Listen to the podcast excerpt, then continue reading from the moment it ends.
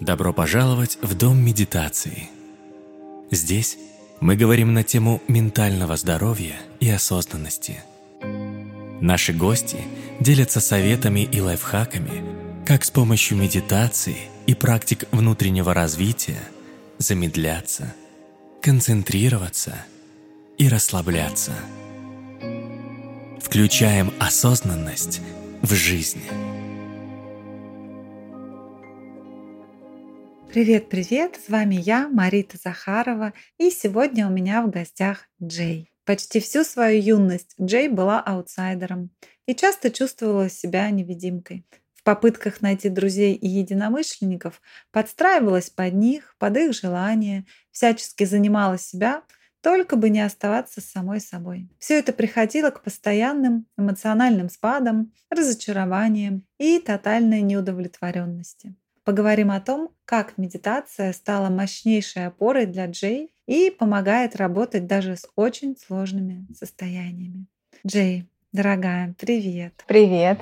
Вопрос, который я задаю всем своим гостям, как ты пришла к медитации? Я буду в числе большинства людей, у которых а, практика и какое-либо духовное развитие началось именно с какого-то днишка, и когда было прям совсем печально и плохо.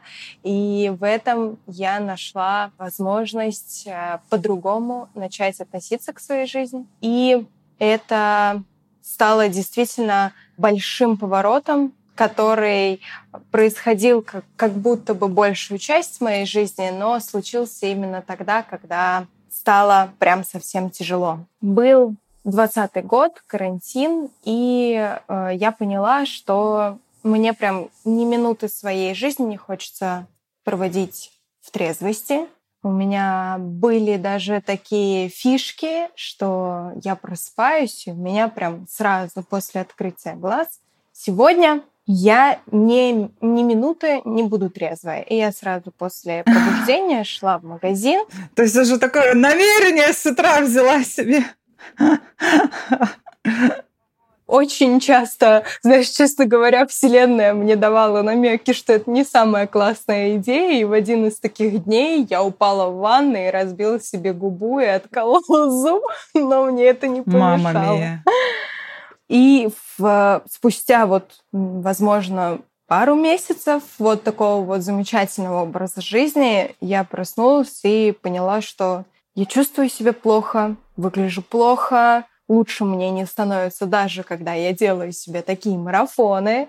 И, кажется, ничего не изменится, если я не изменю, собственно, способ своей жизни. И вот с того момента пришла в мою жизнь медитация. Я вспомнила про возможность пройти ретрит в домашних условиях и сразу ушла в ретрит. С одной крайности в другую сразу. Да, то есть ты не мелочилась ни с каких таких маленьких курсиков, заходиков, сразу в ретрит. Курсы для слабаков. Это шутка, но... Да, как-то так. Ну, скажи, а ты вот к этому дну двигалась довольно долго. Что-то же привело к тому, что тебе постоянно хотелось выпивать, как-то проводить э, таким способом свою жизнь. Что было не так? Так вышло, что прямо практически с первого, со второго класса школы мне было тяжело дружить с другими людьми, детьми, и отношения с ними у меня складывались очень проблематично. Со мной то дружили, то меня бросали, то еще что-то. И в целом мне всегда сильно нравилось скорее наблюдать, чем взаимодействовать. И условно вот эта позиция в медитации наблюдателя, она мне была очень близка с самого детства. Mm-hmm. Но для того, чтобы как-то все-таки сконнектиться с народом, появился интерес в том, чтобы, ну, значит, надо сделать что-то, чтобы найти э, способ взаимодействовать. Хорошо. И э, таким образом сначала крутые ребята курят э, за забором школы, угу. я пойду с крутыми ребятами. Крутые ребята в праздники покупают в ларьках какое-нибудь бухлишко или после школы покупают какое-нибудь бухлишко и идут также куда-нибудь э, во дворы.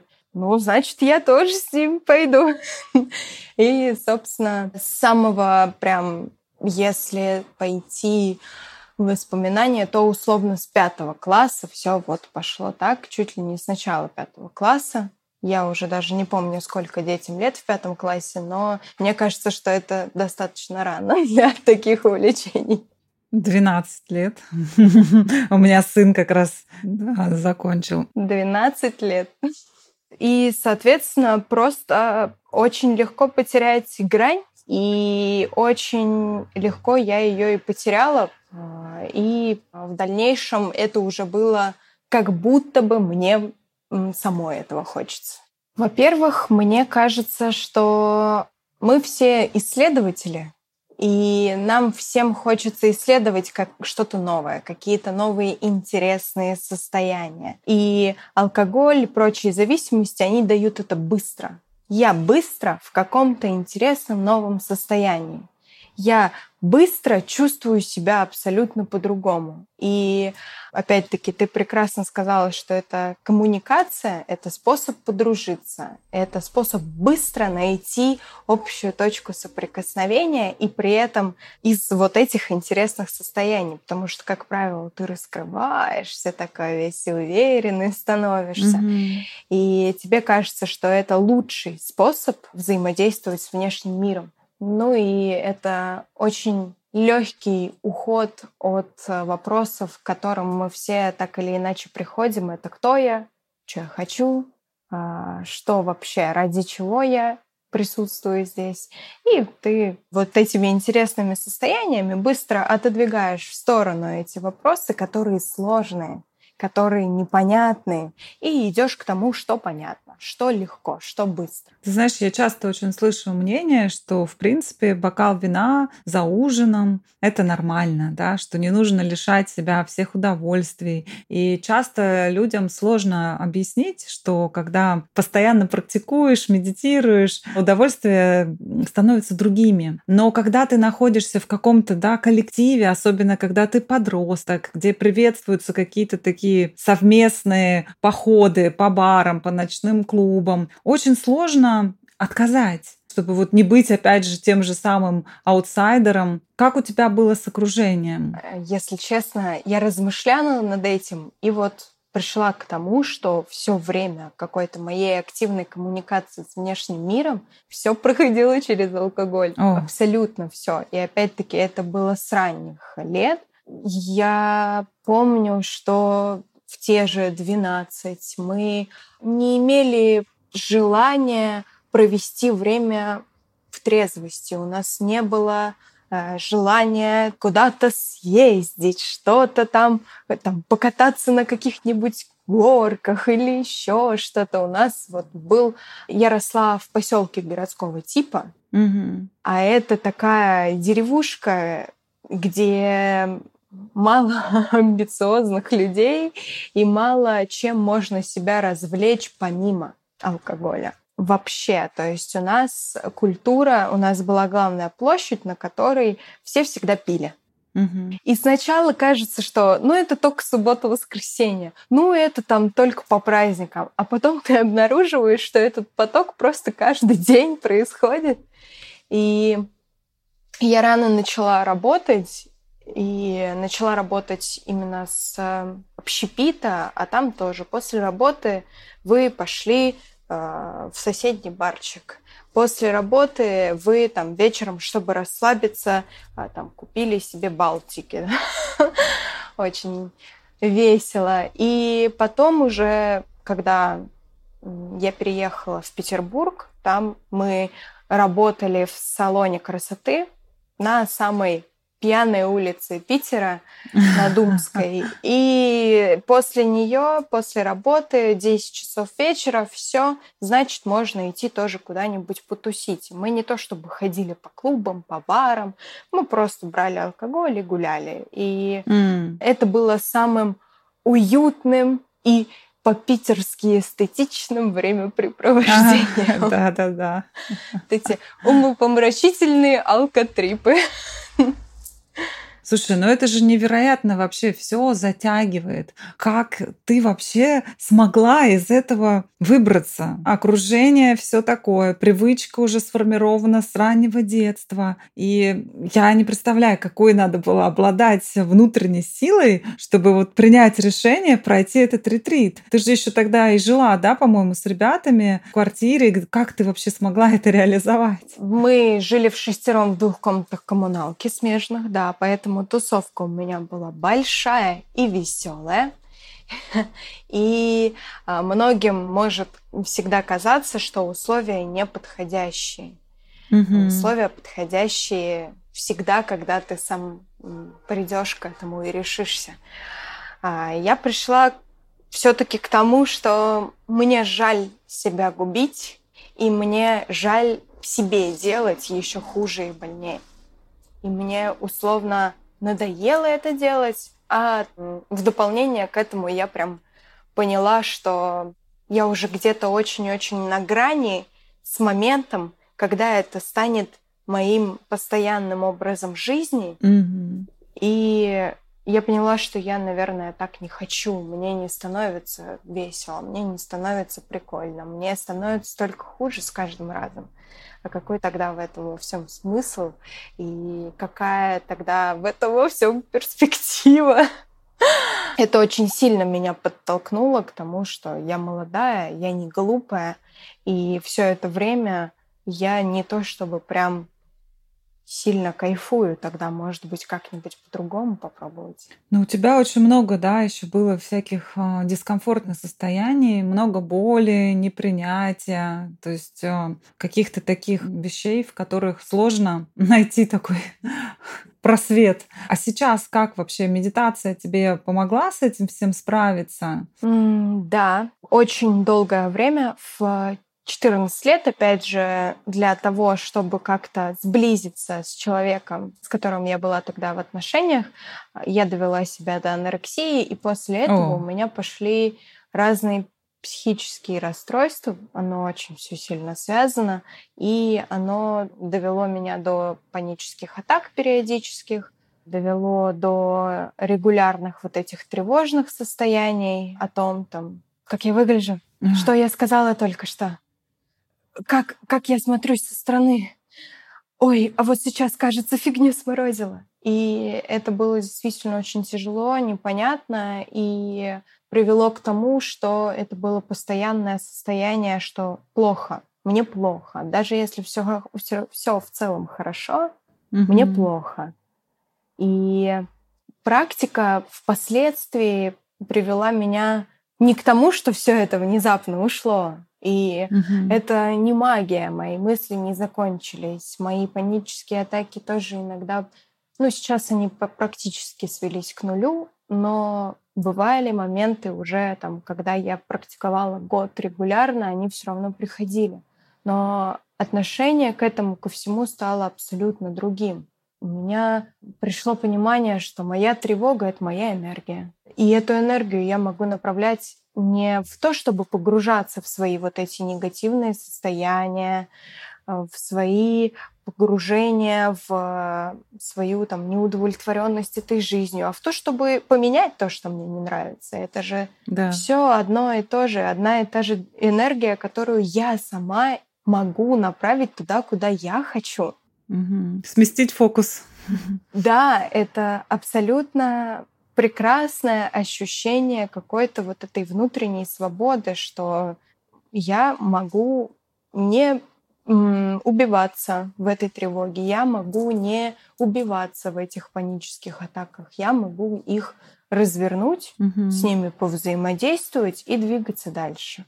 И в этом плане действительно становится в разы легче, если ты действительно с этим каждый раз выстраиваешь новую привычку взаимодействия. Мне очень нравится, а, как э, этот пример раскрутили и сравнили с а, руминацией, да, вот когда эти коровы жуют постоянно жвачку, этот процесс называется руминация. И вот то же самое, когда вот эти постоянные прокручивания тревожных мыслей, или что я только что сказала, сморозила, не сморозила, а как я буду выглядеть, а что обо мне подумают, и вот это вот то, такая же ментальная жвачка, да, тот, тот же самый процесс руминации. Я когда первый раз а, услышала об этом, мне так стало просто как-то, да, внутри себя. Так, я сейчас э, занимаюсь тем же самым, что и делают жвачные животные, или, или что.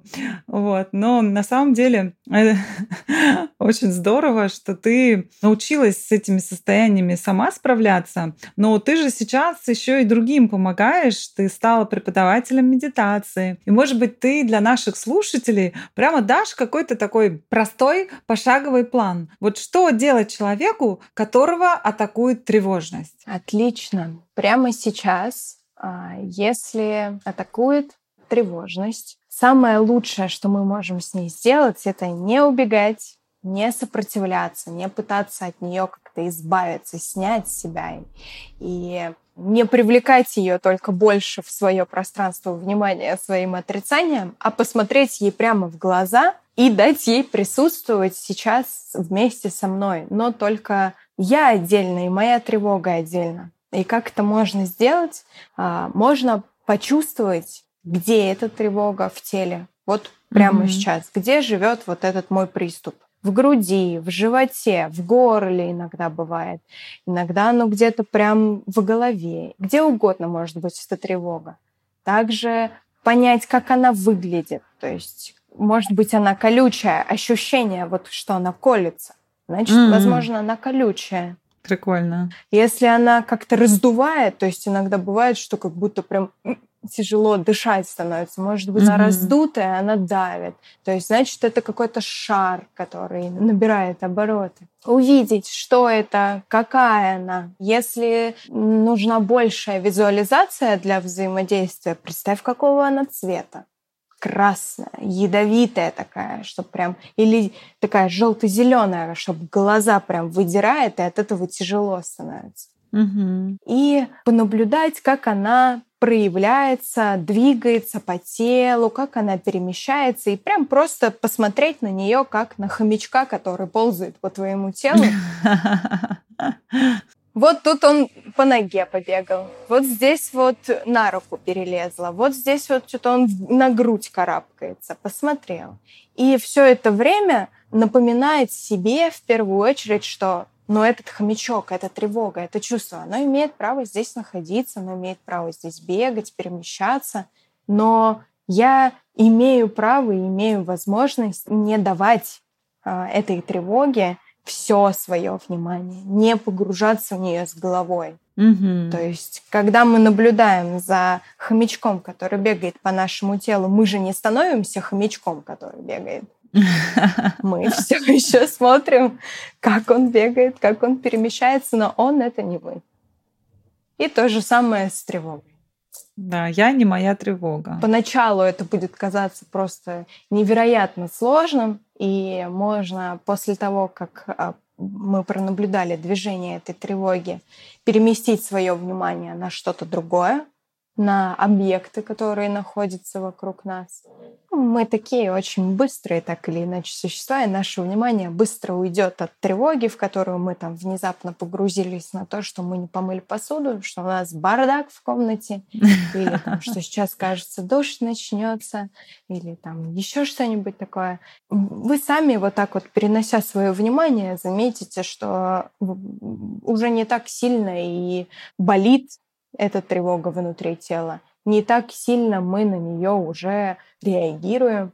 И раз за разом, повторяя эту махинацию, да, в первый раз, может быть, поможет не сразу, второй раз не сразу, десятый раз не сразу. Но когда это уже привычка рассматривать тревогу со стороны наблюдателя, угу. ты уже действительно смотришь на нее как на что-то, что вне тебя, и уже не отдаешь ему столько своих сил и энергии. И это тоже дело привычки, которую просто нужно регулярно в себе взращивать И уверяю, что потом точно можно сказать себе огромное спасибо за такой замечательный навык.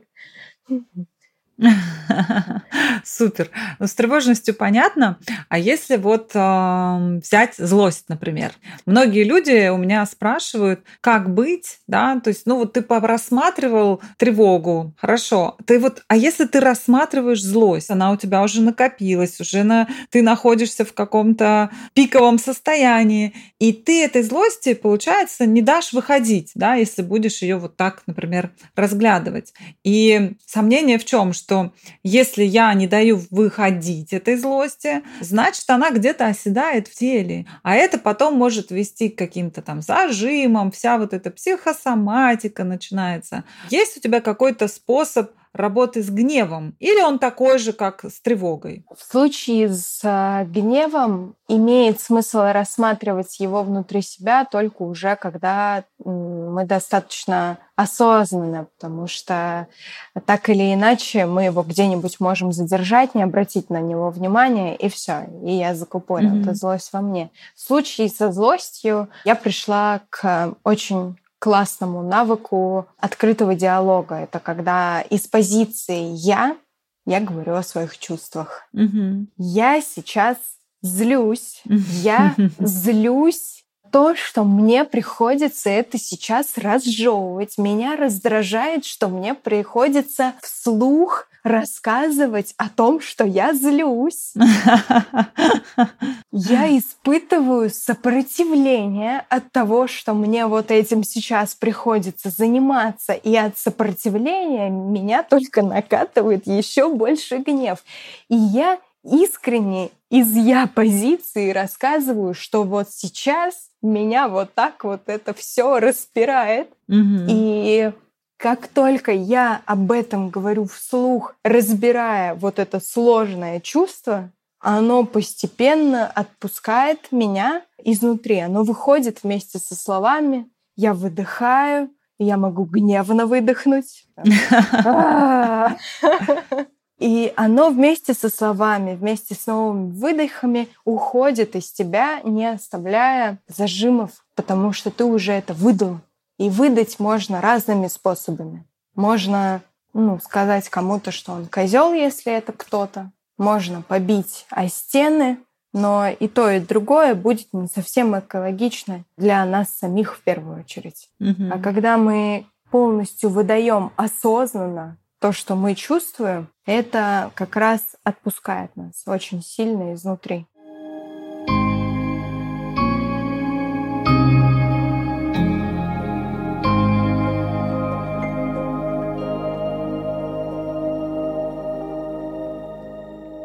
Мы с тобой говорили по поводу алкоголя, да, подростков. И я сейчас замечаю такую тенденцию, что дети современные, они практически не умеют скучать. Вот и им нужны обязательно гаджеты, телефоны, им нужно как-то себя постоянно занимать. И мне кажется, часто из-за этой же скуки люди вообще в целом прибегают к алкоголю, каким-то, да, таким не, не очень экологичным вещам. Или человек просиживает в ютубчике целыми днями, хотя планировала один ролик посмотреть, но залип на целый день. Что, как уловить вот это состояние и как с ним можно поработать? Что касается скуки, это такая интересная штука. А, мы по большей части скучаем, вот испытываем вот эту скуку, потому что мы привыкли скакать от одного быстрого эндорфина к другому. Угу, угу. Сейчас у меня телефон, сейчас у меня там с друзьями пиво выпить, сейчас у меня там еще что-то. Любой вид вот этого быстрого получения, а, быстрого прикола какого-то, да, угу. какого-то развлечения. И скука возникает, по моему мнению, тогда, когда мы слишком разогнались вот в этой погоне за эндорфинами. Мы слишком часто прыгаем от одного к другому, и у нас уже как будто бы случился в какой-то момент очередной резистанс э, к той доле эндорфина быстрого, к которому мы привыкли. Поэтому нам становится скучно, и мы прибегаем к чему-то посильнее Мгм. или увеличиваем дозу. У нас а, сформировалась привычка, что если мне скучно, мне нужно скорее вот придумать еще что-то. Но по большей части это значит то, что нам стоит наоборот замедлиться и понять, что мы прям что-то куда-то разогнались конкретно и побыть в том, что сейчас мы чувствуем в том, как мы себя сейчас чувствуем, что есть в нашей жизни. И как только мы замедляемся и начинаем присутствовать, эта скука уходит, но она уходит не из-за того, что мы ее заглушили быстрым эндорфином, а потому что если так посмотреть, то в настоящем моменте так много всего происходит, что какая вообще скука. Мне один человек однажды сказал, ну так вот я смотрю смешной ролик на ютубе, мне в этот момент смешно, я есть в настоящем моменте. Вот, да, вроде не поспоришь. Замечательно, если ты это делаешь осознанно, но а, всегда можно задать себе вопрос, какую цель я преследую вот в этом просмотре. Мгм. И насколько это для меня имеет какой-то в дальнейшем профит, что ли. Я смотрю сейчас, я смеюсь, мне весело, но я условно проживаю чью-то другую жизнь, Мгм. наблюдаю за ней на длительной дистанции. Мне это как поможет? На длительной дистанции это сделает меня лучше и счастливее. И тут вот такой более глубокий моментик, э, для чего мы каждый раз заходим, для чего мы залипаем. Ну, то есть, если человек, например, сказал себе, что вот я сегодня полчаса хочу просто потупить, да, расслабиться, посмотреть смешные ролики. И вот он сел и полчаса таким способом доставил себе удовольствие. Это нормальное осознанное действие. Человек захотел вот именно этого, это сделал, завершил, как и планировал. А если человек зашел посмотреть один ролик, посмеялся, и потом обнаружил, что прошло два часа, и не факт, что в следующие два часа он также радовался и смеялся, тут уже другой вопрос. Тут забавно, что это все большая привычка, и я сравню видеоролики с теми же наркотиками, которые ты же не понимаешь. Ты, тебе кажется вначале, что в какой-то момент ты легко остановишься, Мгм. но потом это уже не так весело и не так прикольно, но остановиться ты уже не можешь. И благо все-таки с роликами это возможно проще преодолеть, выстраивая в себе как раз все дело привычки. Мгм. Ты зашел посмотреть один ролик, значит, поставь себе таймер или напоминалку, или еще что-то, и прям раз за разом выходи, вытыкай и переключайся. Мгм. Потому что в своей практике создания контента одна из неотъемлемых частей это залипать в чужих роликах для того, чтобы найти вдохновение, найти идеи для контента. Потому что сейчас э, короткие ролики это не всегда зло. Это возможность э, достучаться таким образом до определенной аудитории. Мгм. И сейчас я именно этим и занимаюсь в социальных сетях. И я тоже могу залипнуть и на полчаса, и на час. И тут главное помнить, с какой целью, для чего. Если я понимаю, что я залипаю, то я задаю себе вопрос, это вот сейчас эффективно для меня? Мне сейчас Мгм. это действительно нужно и необходимо? Очень важный вопрос себя там остановить и сказать, мне правда сейчас это нужно? Кстати, как раз-таки то, что ты до этого сказала про то, насколько вот это действие, оно тебе помогает в какой-то такой дальней перспективе, чего ты вообще хочешь получить от этой жизни, куда ты идешь, как не потерять из виду то, что по-настоящему для тебя важно. И тут, наверное, вот эти вот вопросы, которые ты постоянно да, говоришь, задайте такой вопрос, задайте такой вопрос. Это очень классный способ сверяться с собой. Может быть, у тебя есть какой-то такой список вопросов, которые можно задать себе, чтобы вообще понять себя, быть внимательнее к себе, повзаимодействовать с собой. О, эти вопросы и вообще идея вопросов — это, мне кажется, самое лучшее, что мы можем сделать с самим собой и как мы можем взаимодействовать с самим собой. Поэтому у меня есть ряд таких вопросов, которые я задаю себе, задаю близким. Мгм. И это возможность стать себе близким другом. Ведь мы по факту самые родные и близкие себе, а мы с родными и близкими это взаимодействуем. Там, что ты чувствуешь, чего ты хочешь, как там тебе помочь. Почему мы не привыкли это делать с э, самим собой? И, собственно, Да, привыкли критиковать себя. да, ты разве занимаешься тем же самым со своим лучшим другом? Постоянно его критикуешь и ненавидишь по какой-то вообще непонятной причине. Из этого следует, что вот раз за разом задавать себе вопросы, и это вопросы могут быть от души, если честно. У меня есть свой список, и есть базовые вопросы. Что я чувствую сейчас?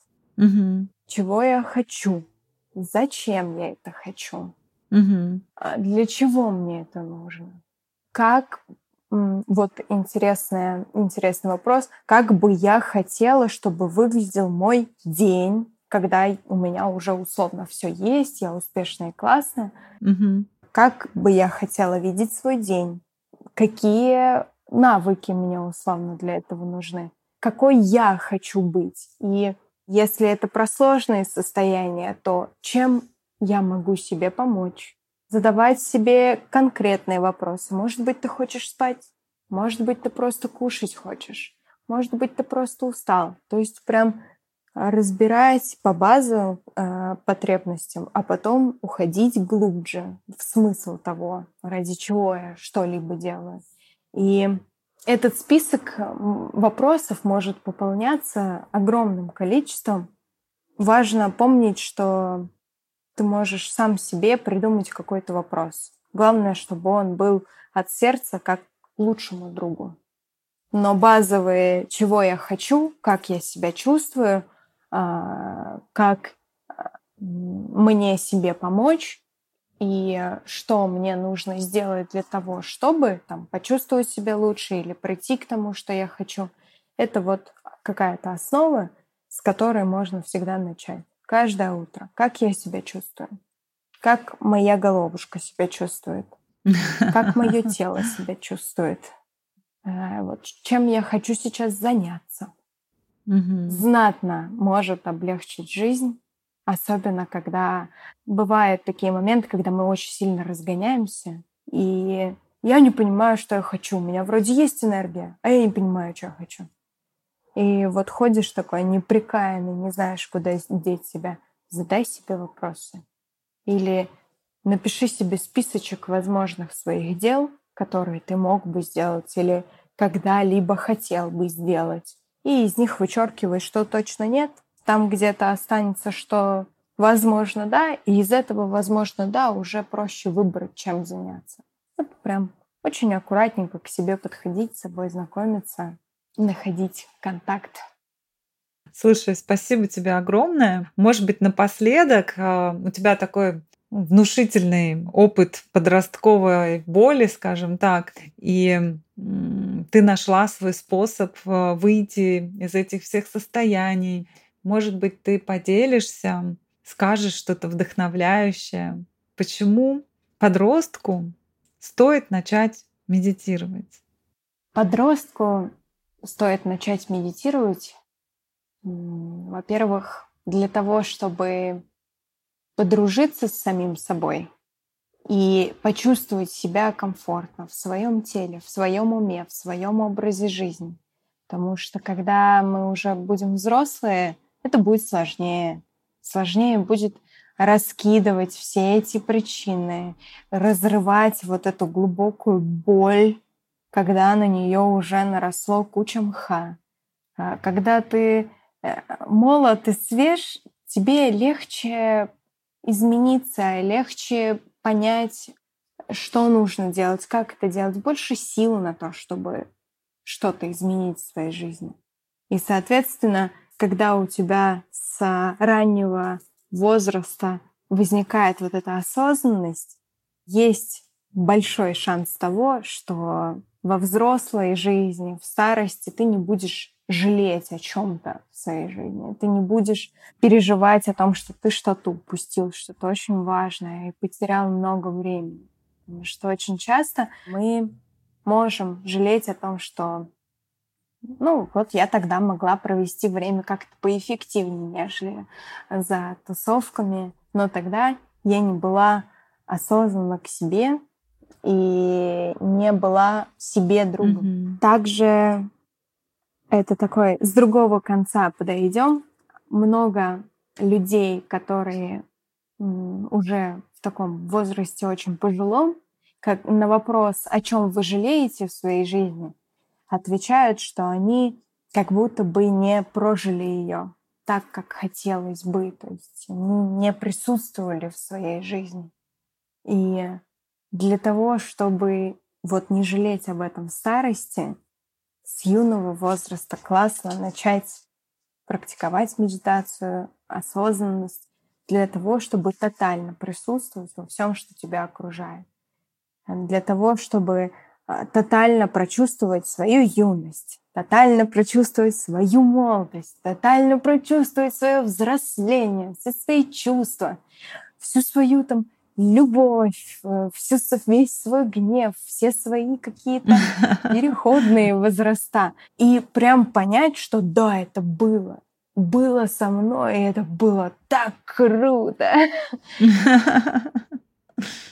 По мне, так это очень э, замечательно, очень здорово и убережет нас от дальнейших э, уходов в крайности. То есть мы в молодости что-то себе запрещали, э, как-то себя ограничивали, и это было не из внутреннего побуждения, а потом мы уходим в крайность и портим себе этим жизнь. Если мы с детства, я прожил эту молодость, я выкрашивала волосы в зеленый, и это было осознанно, и я там был, я был тем зеленым челом. И я там ругался с русичкой, и я делал это осознанно. Ну, я присутствую в том, что я делаю. Как я уже говорила, любое дело классно, когда ты делаешь его осознанно. Хорошо, ну было тогда вот этот всплеск, может быть. И впоследствии тебе уже э, не захочется повторять чего-то, потому что это уже было, я уже это прожил, я покайфовал в тот момент, и на этом, собственно, достаточно. Я буду двигаться дальше и рассматривать уже новый опыт своей жизни. И я скажу про здоровье. Буду такой взрослой тетечкой, отчасти чуть-чуть. Взрослой 24-летней тетечкой. А потому что мы можем не осознавать молодости, насколько мы можем испоганить себе здоровье тем, что мы к своему телу, к своему уму относимся неосознанно. Очень сильно э, себе потом подпортить э, жизнь, усложнить, не подпортить, усложнить жизнь проблемами, э, до которых мы довели себя неосознанно.